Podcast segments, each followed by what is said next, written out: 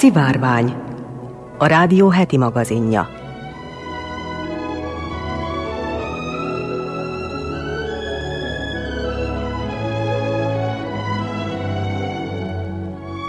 Köszöntöm a szivárvány hallgatóit, Molnár Eleonóra vagyok, színes magazin műsorunk szerkesztője. Érdekes témákat készítettünk most is önöknek. Jó hírünk van azok számára, akik a koronavírus miatt elveszítették szaglásukat, ízlelésüket. Egy izraeli tudós szerint van remény a felépülésre, és azt is elmondjuk, hogyan. Értesülhetnek arról is, hogy megkezdődött a kihalás, szélén lévő állatok klónozása. Szólunk arról, miért rajzolták lehetetlen pózban az egyiptomi figurákat. És felsorolunk néhány mindennap használatos dolgot, amit még az ókori egyiptomiaktól örököltünk. Ismertetünk egy tanulmányt is, ami szerint összefüggés van az egyes szakmák és az alkoholfogyasztás kockázata között. Dancsó Csaba ezúttal Portugáliát hozza önökhöz közelebb. A vajdasági épített örökség sorozatunkban meg az Újvidéki Mária neve katolikus templomot mutatjuk be Józsa Gáspár Káplán vezetésével. Az ügyeletes csapat nevében jó vételt és kellemes időtöltést kívánok! Thank you.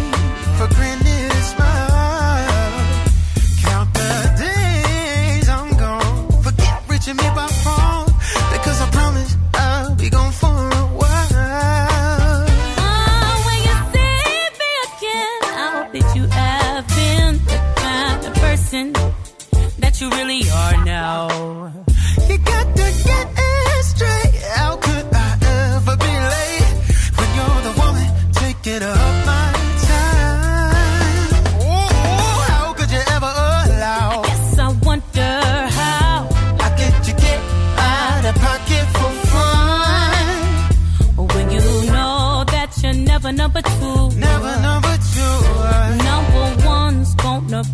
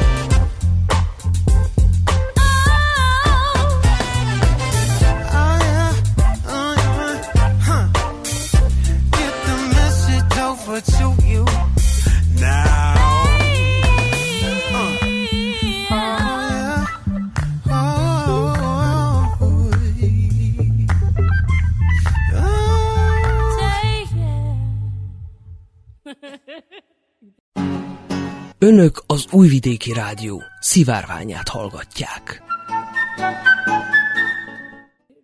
A koronavírus gyakori tünetei közé tartozik az ízlelés és a szaglás elvesztése. Szakértők attól tartanak, hogy ez következményekkel járhat a mentális egészségre és a táplálkozásra nézve is, írta a Deutsche Welle. De jó hírünk is van. Egy izraeli kutató szerint van remény a felépülésre. A német lap emlékeztet rá, hogy a koronavírus betegek közt vannak olyanok, akiknek a szaglásvesztés az elsődleges tünetük. Többek számára ráadásul egy olyan tünet, ami jóval tovább velük marad, mint mondjuk a láz vagy a melkas feszülése. Sokan az ízlelésüket is elveszítik, sőt akár a nyelvük érzékenységét is. Kutatók szerint azonban a szaglás sokkal központibb szerepet játszik az életünkben, mint gondolnánk. A szaglás elvesztése egyrészt veszélyes, hiszen nem érezzük meg, ha szivárog a gáz, nem érezzük meg a füstszagot, vagy ha egy étel megromlott, emellett csökkentheti a motivációt arra, hogy egyáltalán együnk.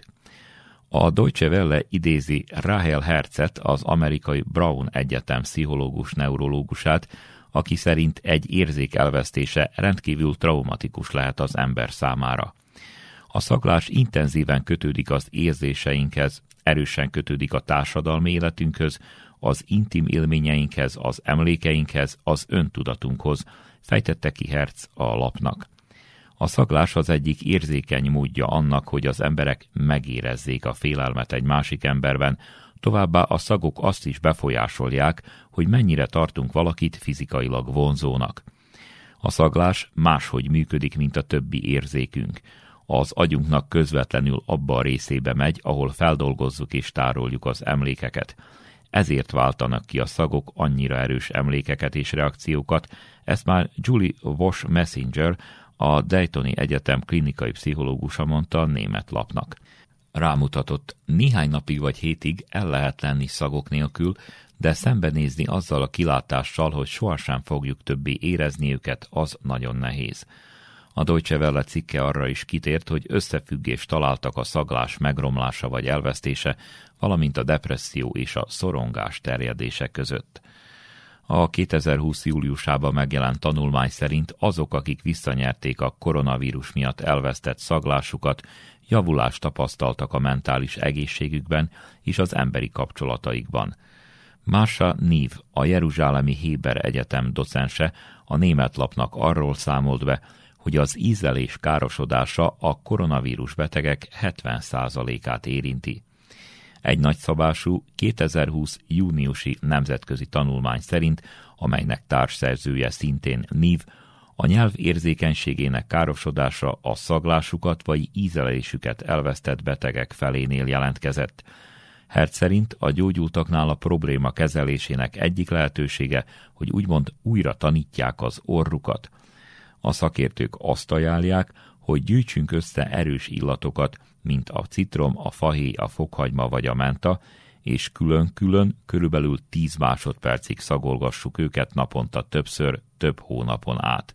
Aztán váltsunk át egy másik összeállításra. Herz azt állítja, hogy ezáltal az agy újra tanulja felismerni az illatokat, stimulálja, reaktiválja az érzékelésünket, a Jeruzsálemi Egyetemi Docens hangsúlyozta, a koronavírus nem okoz neurológiai károsodást az érző neuronokban, tehát van remény a felépülésre.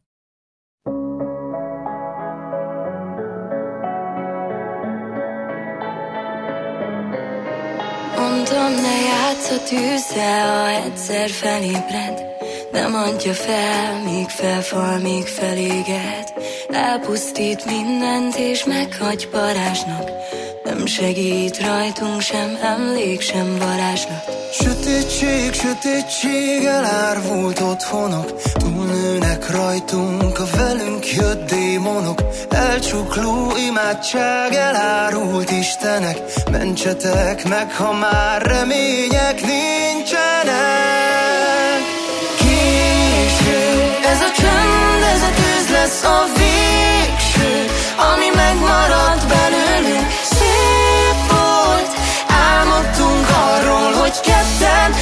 Együtt hát engedjük, engedjük el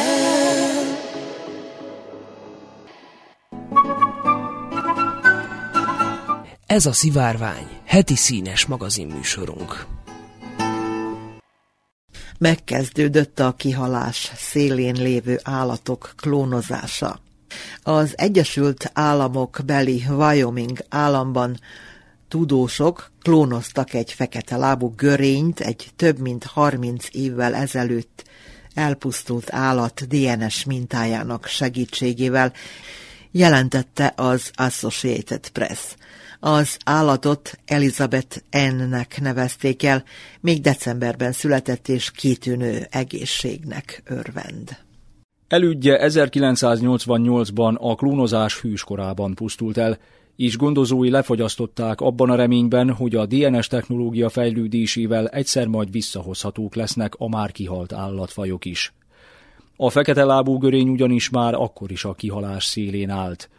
A kutatók a klónozás technológiájának fejlődésével több a kihalás szélén álló vagy már kihalt állat visszatérésén dolgoznak, mint például a mongol vadló vagy a vándorgalamb, amely 1914-ben halt ki.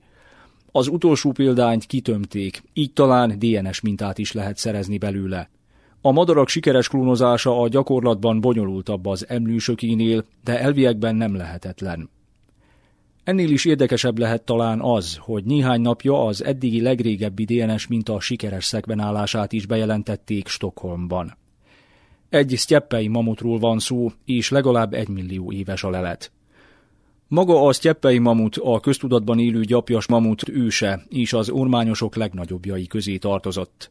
Ennyire régi DNS a túlélése és sikeres szekvenálása eddig csak elvi lehetőségnek tűnt, és a lelet így is legalább kétszer annyi idős, mint az eddigi legrégebbi sikeresen analizált minta, amely egy pleisztocén korszakban élt lóból származott. A világ egyik legrangosabb interdisziplináris szaklapjában a Nature-ben megjelent tanulmány szerzője Love Dalin professzor a mintakorát érzékeltetve rámutatott, hogy ez még a homo sapiens előtti időkből származik. Innen persze nem meglepő, ha beindul a fantáziánk, és ha nem is a dinoszauruszok, de talán a mamutok klónozását vizionáljuk.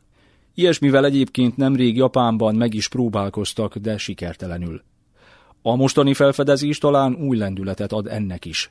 Több állatfaj klónozása manapság már akár rutin feladatnak is tekinthető, így például a házi kedvenceké is.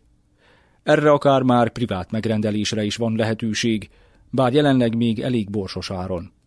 Így a kisállatklónozás lassan biotechnológiai bravúrból profitábilis szolgáltatássá változik. Kutyákat ma már rutinszerűen klónoznak a megtört szívű, viszont vastag pénztárcájú kuncsaftok számára, akik rendszerint elpusztult kedvencükből szeretnének kapni egy pót példányt. A macskák ugyanakkor eddig még nem váltak divatossá e szempontból. Ez azonban gyorsan változni fog, legalábbis Kínában, miután nagy publicitást kapott Fokhagyma, a 22 éves üzletember Huang Yu macskája. Fokhagyma a hírnevet már nem érhette meg, mivel éppen a halála után véghez vitt klónozást tette őt híressé. Huang a múlt év elején rendelte meg a Sinogen nevű állatklónozó cég szolgáltatását, és hét hónap elteltével le is szállították neki Fokhagyma 2.0-át, amely macska július 21-én született. Más országokban, például az Egyesült Államokban, Nagy-Britanniában vagy Dél-Koreában már klónoztak macskákat, de fokhagyma világra jötte jelzi, hogy Kína a biotechnológia terén fénysebességgel fejlődik, és a rendelkezésre álló forrásoknak és az etikai akadékoskodástól mentes szabályozási környezetnek köszönhetően hamarosan világelső lesz ezen a téren is. A Sinogen illetékese elmondta a New York Timesnak, hogy már több mint száz ember tárolja náluk kis kedvence DNS mintáit, arra készülve, hogy halála esetén pótolja az állatot. Eddig több mint 40 kutyát állítottak elő, honlapjuk szerint macskák, lovak és kutyák klónozását is vállalják. Vetünk egy pillantást a színfalak mögé is. Fokhagyma klónozásához a ma már bevett módszert használják – Bűrsejteket izoláltak az eredeti állatból, majd magjukat beültették macskapetesejtekbe. Az összeolvadásukat elektromos árammal stimulálták. 40 embrió keletkezett, amelyeket négy dajka anyába ültettek. Három terhesség jött létre ezekből, kettő azonban vetéléssel végződött. Világra jött tehát fokhagyma második inkarnációja. Egyeseket ugyanakkor gyanakvással töltheti el az, hogy az ebbféle hírekben valamiért mindig sok sejtből, embriókból indulnak ki, majd a folyamat legvégére csupa természetes okból pontosan a várt értékre csökken a létrehozott állatok száma. Miért nem születik egyszer a rendelt egy macska helyett mondjuk 8 vagy 12? Az kellemetlen helyzetbe hozná a céget és a megrendelőt is. Mindenkinek jobb így.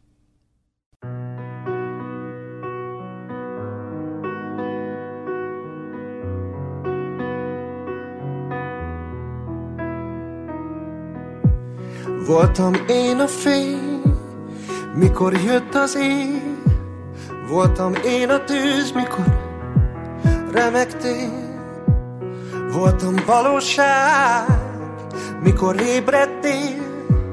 Voltam én a szív, amik éreztél. Talpunk alatt állt a föld, de az álmunk mégis összedőlt. Elfújta a szél, és már nem settünk mi még.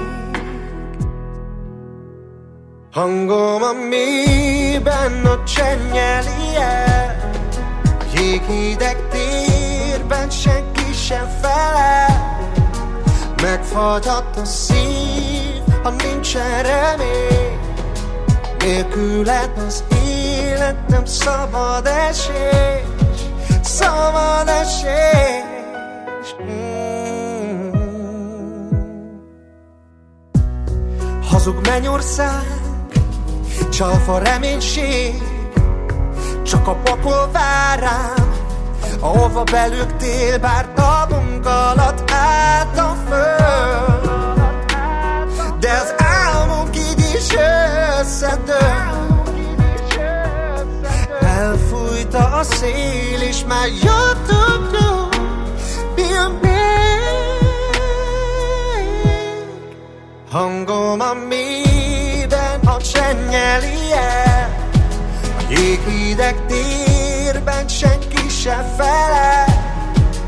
Megfagyhat a szív, ha nincsen remény Nélküled az életem szabad esés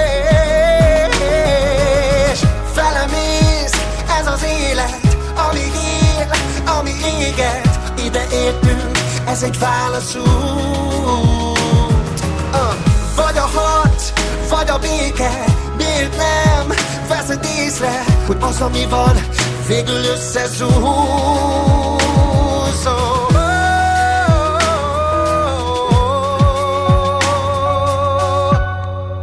Hangom a mélyben a csengeli el A jéghideg senki felel. Megfagyhat a szív, ha nincsen remény. Nélküled az életem szabad esés Szabad esés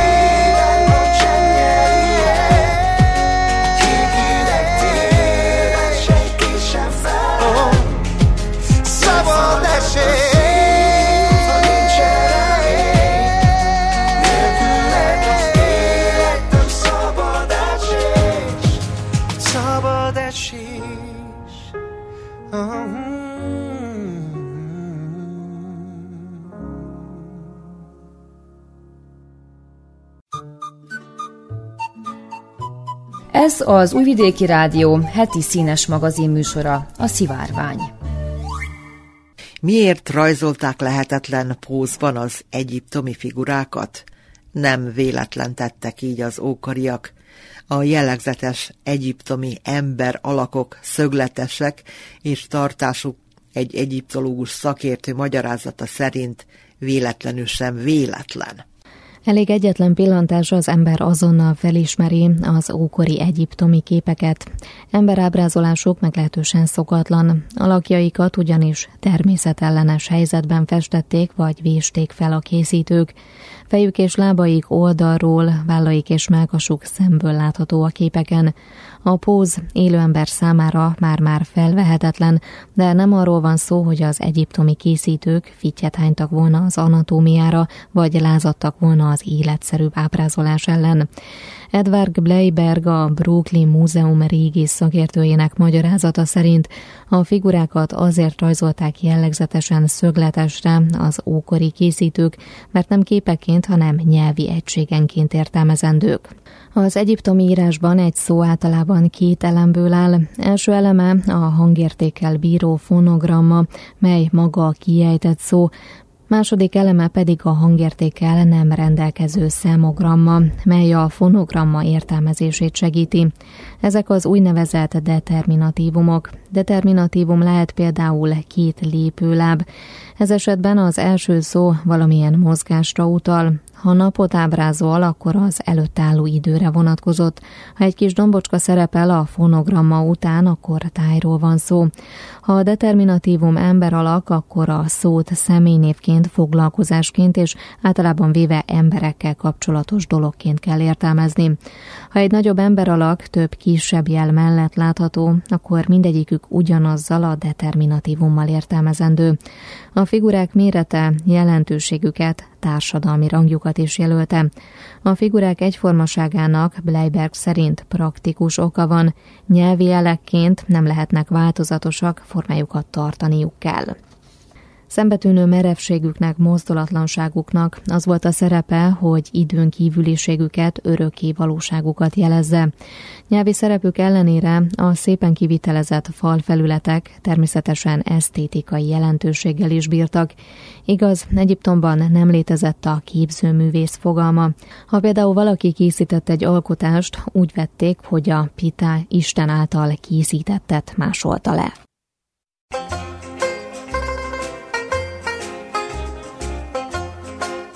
Szivárvány. Heti színes magazin műsor.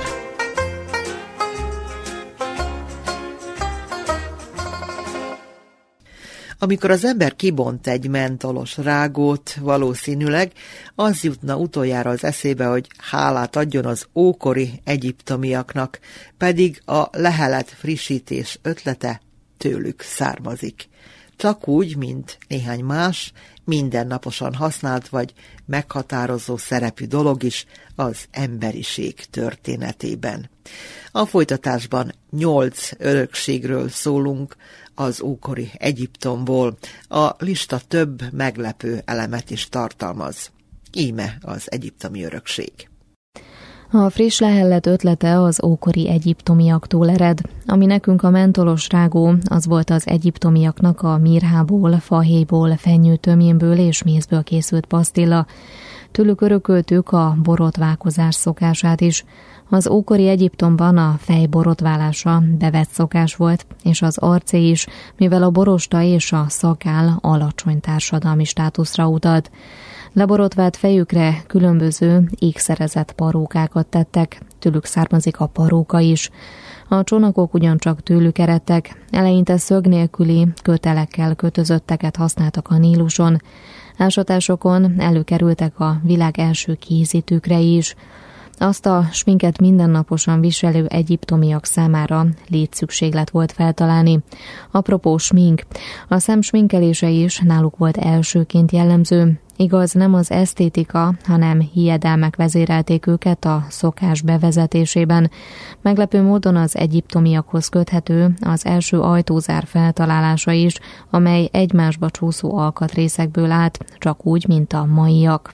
Végül a rendőrség feltalálása is az egyiptomiak dicsősége. Náluk léteztek először a közbiztonságot is védő és bűnüldöző erők.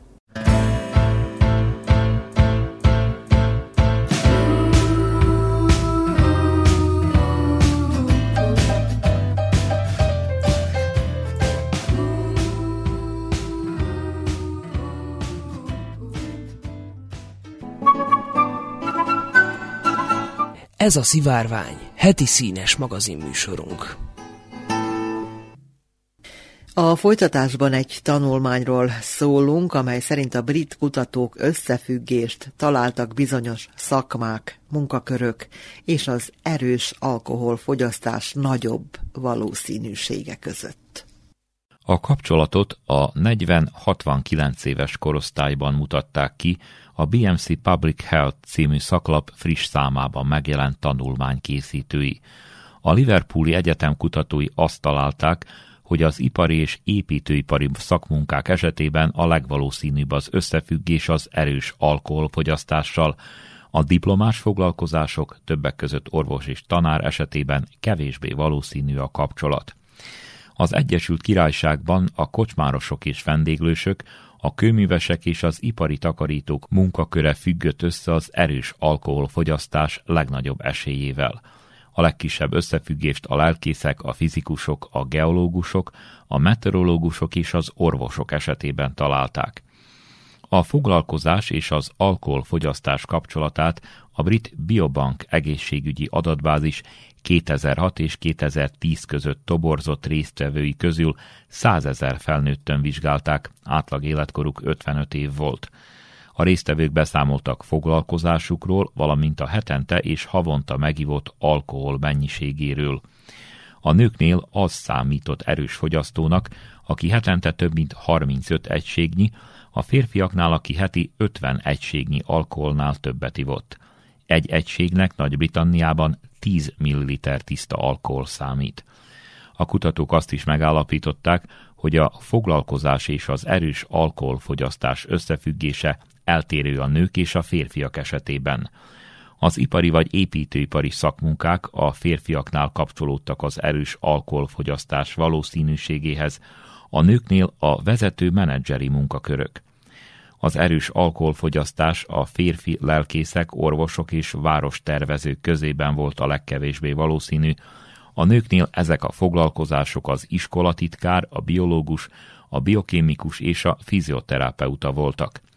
A nők és a férfiak között megfigyelt foglalkozás és alkoholfogyasztás kapcsolatát érintő különbségek jelezhetik, hogy a munkakörnyezet és a nem és más bonyolult tényezők hogyan befolyásolják az alkohollal való kapcsolatot, mondta Andrew Thompson, a tanulmány egyik szerzője.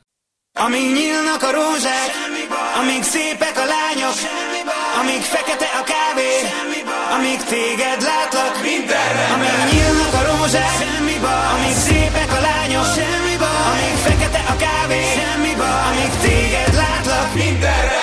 Visszaköszön az, amit egyszer mondtál Nem a legnagyobb hibád, amit elrontottál. Tanultál belőle, ha megbotlottál. Csináld másképpen, és nem lesz gond már. Ne félj, mert én végig maradok, nem félig. Rémlik, együtt, ebbezünk a célig. Képít, ha elhiszed, hogy nem hiszed. Nyújj mélyebbre, mert ez még csak a felszíne. Én belevisznek a jóba. Egy szó, hidd el nekem, hogy az élet így lesz jó. Engedd el magad, nem kell a feszkó. Let's go, hősök, kompakt, diszkó. Amíg nyílnak a rózsák, amíg szépek a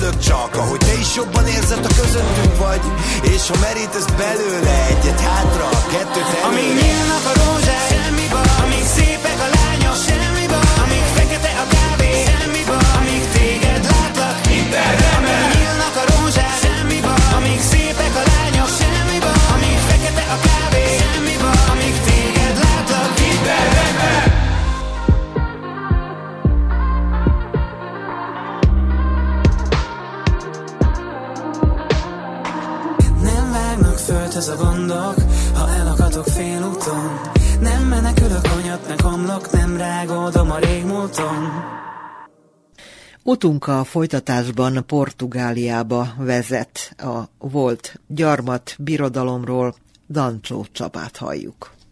Érdekes lenne megismerni Portugáliát. Egyrészt azért, Január 1-én Portugália vette át Németországtól az Európai Unió tanácsának fél évre szóló soros elnökségét. Azért is érdemes minél többet megtudni Portugáliáról, mert ezt az országot kevésbé ismerjük. Portugal, um país que é preciso viver profundamente para compreender. Az első, ami talán eszünkbe juthat, Cristiano Ronaldo világhírű labdarúgó, vagy a portugál borok, esetleg a nagy felfedezők. Portugália az ibériai félsziget kisebb állama, a jóval nagyobb Spanyolország mellett. Kontinentális oldalát körbezárja a nagy szomszéd Spanyolország, arccal pedig az Atlanti óceán végtelenjébe néz.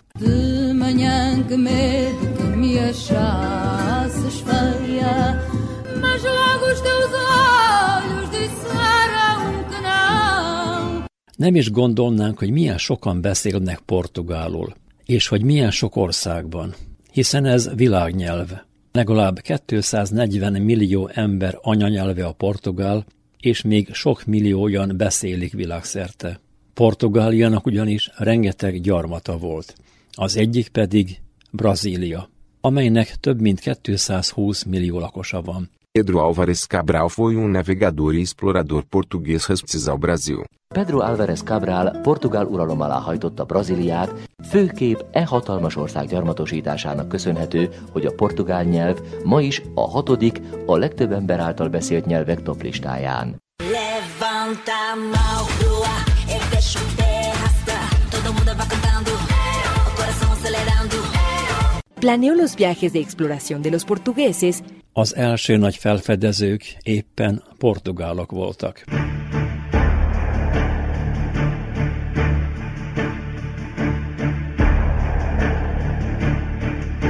a legcsodálatosabb, a legmerészebb vállalkozások. Portugália építette ki az első gyarmatbirodalmat. Kialakult a portugál gyarmatbirodalom, amit az első globális birodalomként szoktak emlegetni. A 16. századra Észak- és Dél-Amerikától kezdve Afrikán át Kínáig és Óceániáig mindenhol voltak területei. A 19. század elejére már 10,4 millió négyzetkilométer földfeszín volt az uralmuk alatt. Roppant merész felfedezői voltak.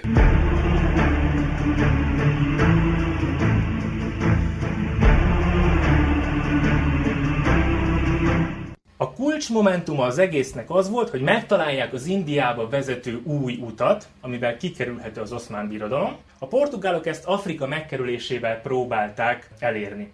Bartolomeo Diaz a király megbízásából indult útnak. Ő volt az első az újkori felfedezők közt. Bartolomeo Diaz nevű portugál hajós 1487-ben eljutott Afrika legdélebbi pontjára, legdélebbi csücskére, amit viharfoknak neveztek, de a Diaz útja után ezt jó reménység fokaként fogják emlegetni, hiszen innentől kezdve már jó reményen állhattak az elé, hogy Afrikát megkerülve jussanak el Indiába. Az igazi aranykor akkor kezdődött, amikor Vasco da Gama elérte Indiát. Célja könnyen érthető. Az oszmán birodalmat elkerülve akart Indiába, a luxus cikkek hazájába utazni. Ez azt jelentette, hogy Portugália monopóliumot szerzett a fűszerkereskedelemre. Az utolsó felfedező, aki gyakorlatilag föltette az íra pontot, ez egy Fernando Magellán nevű portugál származású hajós volt.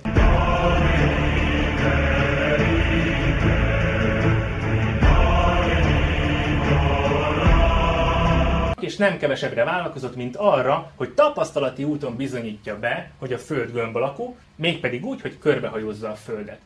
Lám Portugália is bizonyítja, akár csak Spanyolország, hogy téves az a szemlélet, hogy a nyugati országok annak is köszönhetik fejlettségüket, gazdagságukat, hogy rengeteg gyarmatok volt, és onnan mindent elhortak. Szóval, hogy kizsákmányolták félvilágot, vagy az egész világot.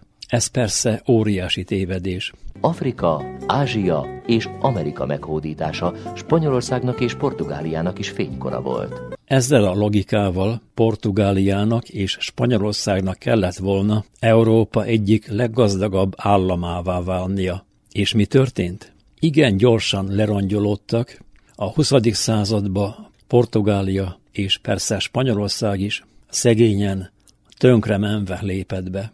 Mindkét ország igazából az uniós csatlakozás révén fejlődött ki, vált viszonylag gazdaggá, aránylag fejletté. Portugália hatalmasat lépett előre az elmúlt 30 évben, mióta belépett az Európai Unióba.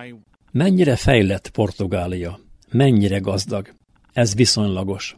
Nagyon jól beruházta az uniós forrásokat, és magas szintre emelkedett, de mondjuk Németországhoz, Ausztriához és főként Hollandiához vagy a skandináv országokhoz képest messze van, fele olyan szinten, ugyanakkor mi is messze vagyunk Portugáliától, nagyon is elégedettek lennénk, ha elérnénk a portugál nívót. Körülbelül 10,5 millió lakossal Portugália bruttó hazai terméke valamivel több mint 240 milliárd dollár, ami többszörösen nagyobb, mint a miénk, és valamivel magasabb a hasonló lakosságú Magyarországnál is. A fejenkénti bruttó hazai termék 30 valahány ezer dollár, tehát olyan négyszer nagyobb, mint nálunk. Portugália persze nagyon érdekes, roppant színes ország. Nem véletlen, hogy turisztikai célpont, igen sokan látogatnak el Lisszabonba, Portóba és a többi városba, vidékre. Egyre többen fedezik fel Algarve partvidékét, ahol májustól októberig tart a strandszezon. A spanyol tengerpart egyenes folytatása. A portugáliai zarándok helyek is vonzzák az érdeklődőket. Persze a járvány idején most nem éppen zajlik a turizmus, kétségtelen, hogy Portugália csodálatos ország. Önök a szivárványt hallgatják.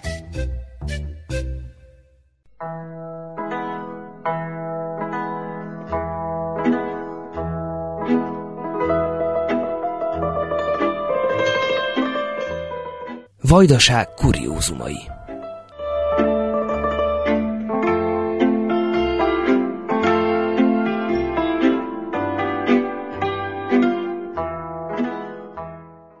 Vajdaság épített örökségeit bemutató sorozatunkban ma a Mária neve katolikus templomot mutatjuk be, amely Újvidék főterén áll.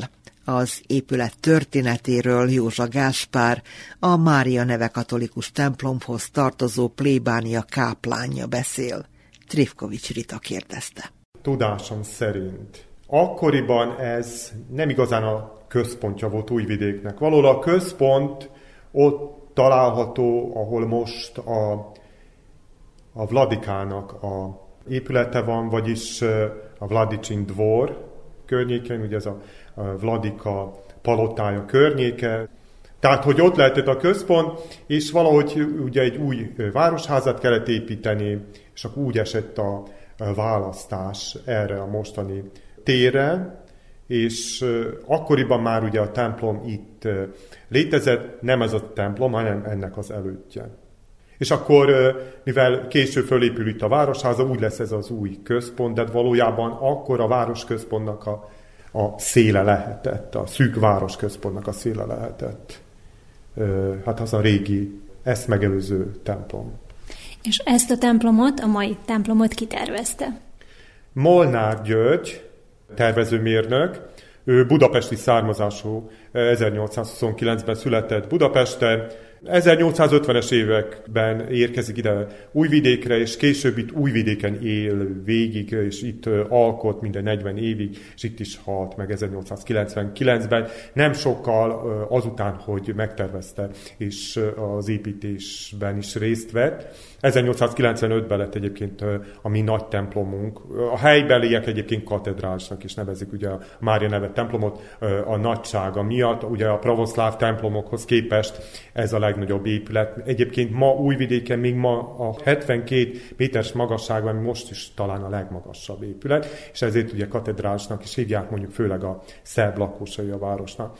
És 1895-ben lett felszentelve a templomunk, és utána nem sokára ő meghalt, elhunyt. A tudomásom szerint a katolikus temetőbe lett kint eltemetve itt Újvidéken, és valahogy eltűnt neki, keresték, hogy ö, hol van neki a nyugvóhelye, már nem lehet, nem lehet rátalálni. Már valahogy úgy látszik, hogy ö, kiadták, eladták a sírhelyét is a katolikus temetőben. Még beszélünk egy kicsit a templomról, az építészetéről. Tehát említette, hogy 72 méter magas, emellett mi jellemzi még ezt a templomot?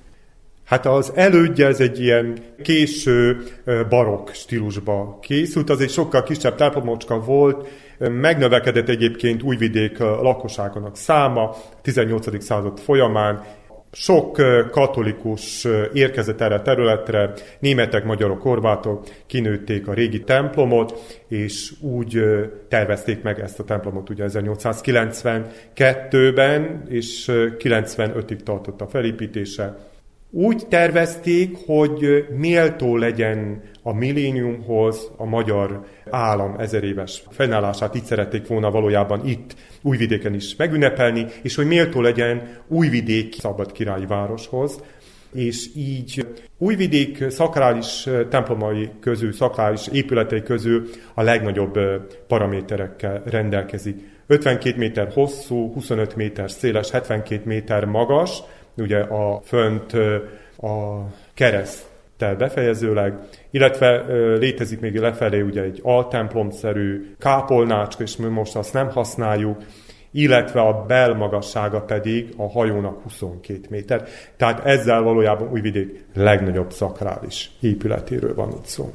Milyen stílusban épült? Neogót stílusban épült, ekletikus, historizáló stílus ez. Megpróbálták ugye a régi katedrálisokra jellemző gótika elemeit visszahozni, és ez azt jelenti, hogy csúcsíveket, támpilléreket, rózsaablakokat, rozettákat, tehát ez az, épület tényleg ilyen historizáló, eklektikus, kicsit más stílusokat is bevonó stílusba épült.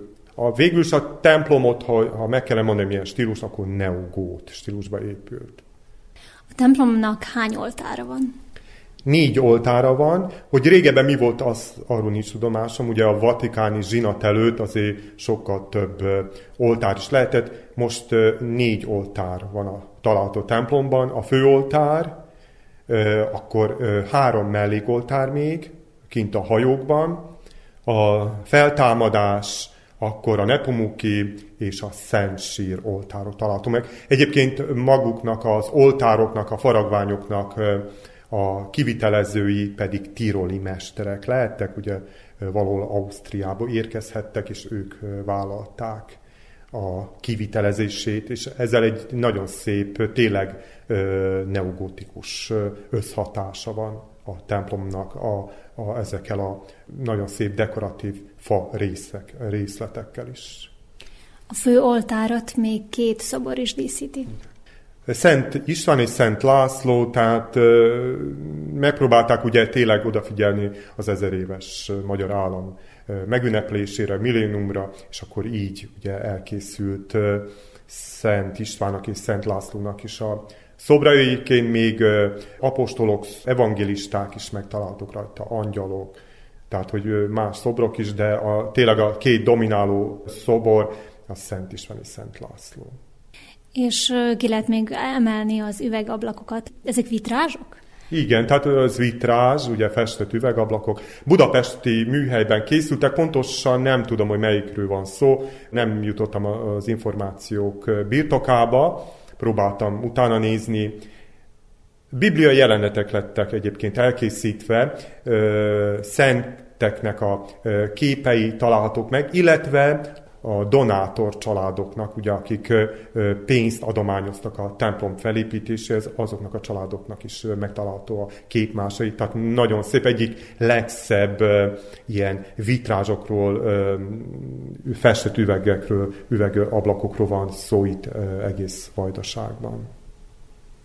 Különleges eleme részlete a templomnak az, hogy a bejárat után, tehát baloldalt megtalálható maga az építésznek a mászobra. Igen.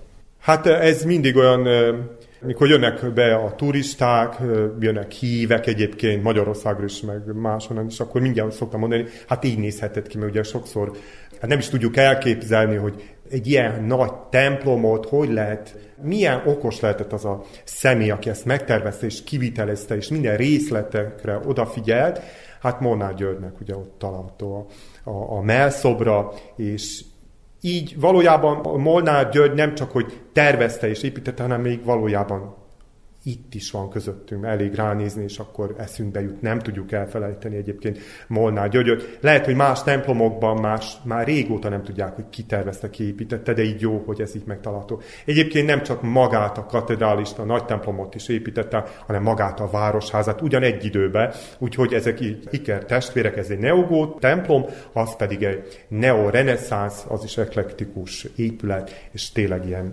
testvérekként épült, és figyelt oda mind mind a két gyermeke felépítésére. Ami még kiemelkedő templomunkban, és, és akik eljönnek, és szeretnék megtekinteni a mi templomunkat, ajánlanám, hogy tekintsék meg a stációnkat is. Tényleg nagyon szép kivitelezésbe festett, dombormű jellegű a maga a stáció. Mindegyikre föl van tüntetve magyarul, hogy melyik család adományozta, és ö, délvidék egyik legszebb stációjáról van szó, tényleg gyönyörű, hát ezt így szavakban nem is lehet igazán elmondani, ezért el kell jönni, és meg kell őket nézni. A stációk egyébként sziléziai mesterek munkája, úgyhogy látszik, hogy itt magyarok, svábok, horvátok, mindenféle nemzetiségű mesterek dolgoztak ezeken a szép templomom egyébként, de a belső berendezésén is. És mit ábrázolnak? A stáció valójában 14 állomásban meséli el Jézus utolsó napját, valójában az elítéltetésétől kezdve végig ugye a Via Dolorozán, amikor az emberek szemelátára vitte a nagy keresztet, és egészen a Golgotáig, ahol keresztre feszítették, majd ugye eltemetve harmadnapon feltámadt a sírbu. Tehát valójában az az utolsó napról van szó, és látható benne ugye az elítélt Jézus, és ugyanakkor utána pedig a végén pedig a feltámadt Krisztus, amikor már üres a sír. A templomnak maga a tetőzete is nagyon szép. Igaz, hogy zsolnai cserép díszíti a templom tetejét? Igen, ez nem az eredeti zsolnai. Az eredeti zsolnai 1904-ben egy villámcsapás következményeként légett, az, az eredeti tetőzet, és hát a fáma szerint, a legenda szerint, amikor ö, kinézett a templomot építő, vagy felügyelő plébános atya, akkor ö, hát ö, szörnyet halt.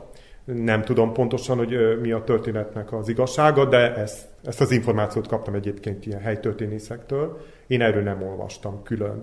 Utána minden, az egész tetőzet át lett, fel lett újítva, és én úgy tudom, hogy a mintázatok azok a régiek, csak ugye ezek nem az eredeti zsolnai cserepek. Utána ugye zsolnai cserepeket Pécsről rendeltek, és úgy lett felújítva egyébként 1905 környékén. De egyébként azt kell tudni, hogy ez az egyik legdélebbi és legszebb zsolnai majolikák, kerámia, ami található itt délvidéken. Az orgonát sem szabad kihagyni. Az orgona sem itt készült, hanem valójában Budapesten egy cseh származású Riger Otto nevezető császár és királyi orgona készítő műhelyében. 1894-ben építették fel, és az egyik legnagyobb, és ma is nagyon szépen hangzó orgonáról van szó, és nem csak szentmiséken tudjuk használni, hanem koncertek alkalmával is már többször megszólalt, tényleg nagyon szép hangzás. Aki ide eljön és meg tudja hallani, az mindig szépeket tud csak mondani az orgona hangjára, illetve akik a templom környékén járnak és meghallják. És a templomról belülről, hogyha az orgona felé tekintünk, akkor láthatjuk a rózsaablakot. Mit ábrázol a rózsaablak? Hát az én tudásom szerint Szűz Máriának a, a nevét próbálták úgy visszani stilisztikusan, tehát a gótikus épületekre és a későbbi reneszánsz épületekre jellemző volt a rózsabrak, de már egy kisebb ilyen rózsablakok, rozetták megtalálható egyébként a romanika korában is. Tehát, hogy a középkor, a késői középkor stílusaira jellemző volt ez a rózsablak, ugyanis a felkelő nap ott tört be, ugye a templomba is világította meg a szemközti miséző oltárt, Melyik a legrégebbi kegykép a templomban? A legrégebbi kegykép, segítő Mária, Mária Hilfe kegykép, ami valójában több mint 300 éves. Legvalószínűbb 1700-as évek elején érkezett ide az ide költöző Dunai svábokkal, Ausztria területén, Felső Duna szakaszán nagyon elterjedt az úgynevezett Máriai Hilfe ábrázolás. Ez egy, egy Lukács Kranach nevezetű, késő gót protestáns festőművészre vezethető vissza. Ő festette meg Máriát a kisdeddel, de olyan egyszerű ruházat, ugye protestáns szellemiségbe, korona nélkül, stb. Na most ezt koronázzák meg a katolikusok, tehát ezüst aranykoronát helyeznek mind Mária, mind Jézus fejére. Ugye glóriát is van, aki hozzáfestenek, tehát többféle típusa létezik. Egyébként ez az a úgynevezett passzaui minta, vagyis az eredeti Lukács Krenach festményéről készítettek egy mintát, azt helyezték el Passau városában is. Amikor 1683-ban Bécset ostromolták a törökök, első Lipót Habsburg császár ide Passauba menekült, és itt imádkozott a Passzói Mária Hilfe kegyképni, hogy a törököket üzzék el, hogy Isten segítse meg ugye a keresztény seregeket, ez megtörtént, utána ő is másoltatott egy passzaui kegyképet, az elkerült Bécsbe Mária Hilfe templomba, ma erről a templomon van elnevezve az utca, és a Mária Hilfe utca, az az híres, ugye most már bevásárlóközpont, bevásárló utcának, vagy ilyen sétáló utcának ismerik az emberek inkább, és utána az emberek között is elterjed a segítő Máriának a tisztelete, főleg a pestis járvány amikor felütötte fejét a 18. században sok helyen, tehát ezt lemásolták, elterjedt, így hozták ide, így juthatott el ide Újvidékre. És legvalószínűbb ez a Ferences templomba, Ferences kolostorba volt elhelyezve, Péterváradon, amit 1700-as évek végén második József a Kalapos király bezáratott, és feloszlatta a Ferences rendet, és azt a katonaság megkapta, és hogy ne kalódjon el a kegykép, azért ide került, az első itteni templomban, ami még ugye barokk stílusú volt, és ez a Neugott templom pedig meggörökölte ezt a szép kegyképet, és nagyon sok meghallgatásra talált Máriánál sok imádság, egyébként, mert ez jelezve van, kisebb ajándékokat hoztak ezüst aranyból, és ott egy elég szép kiáltás is lehet látni, hogy mi mindenben segítette meg az embereket. Volt, akik gyermekáldást kértek, volt, akik kérték, hogy kapják vissza a látásukat, volt, akik sánták voltak, és meggyógyultak, felépültek, tehát hogy erre, ebből az alkalomból hoztak egy, egy ajándékot, egy kis ezüst kis tárgyat, amit ajándékoztak a boldogságos Szűzmáriának és a kisdednek, és az most ott föl, föl van akaszva. Aki ide eljön, meg tudja mindezt tekinteni. És ez ott van a negyedik oltárnál, a Szent Sír. Szent Sír oltár mellett található, igen. És sokan nem is látják meg, mert addig valahogy nem jutnak el, vagy nem néznek ott körbe, és azt hiszik, hogy nincs is itt, vagy, vagy el van zárva, de nem. Tehát, hogy meg lehet nézni, ki van világítva, úgyhogy akik ide érkeznek, fel tudják keresni a, ezt a kegyképet is. És van-e valami a templomban, valami olyan részlet, ami az ön számára a legkedvesebb? Ugye egy templom valójában akkor látható jó, hogyha nagyon szép a megvilágítása. És a templomba, aki eljut, ezt, se lehet így visszaadni, de nagyon szépen a, a Robert plébános atya megoldotta valójában a templom megvilágítását. Gyönyörű mennyezeti világítás is van. Akik ide eljönnek, nagyon tudják ezt élvezni. És meg lehet kérni, hogy ha csoportokban jönnek, akkor fölcsapjuk, és tényleg meg lehet látni, milyen szép maga a templomnak a mennyezete a gótikus ívekkel, csúcsívekkel, és nagyon szép, amit még ajánlok megtekinteni, ez a nagy csillárunk, luszterunk, ami tényleg hatalmas. Régebben kézzel emelték fel, de hát ugye ezt most már nem így csináljuk, úgyhogy de nagyon szép mondom a templomnak a világítása. Mikor látogatható a templom? Reggel van Szent Misa 8 órakor magyar nyelven, illetve délután 6 órakor, és a két időpont között, amikor ugye a két Szent Misa között legtöbbször nyitva vagyunk, az attól is függ, hogy milyen az időjárás, de legtöbbször nyitva van a templom. Úgyhogy aki erre jár, az szívesen várjuk, tekintse meg a templomunkat is. Hát közben imádkozom is. Saját magáért is, az emberek javára is.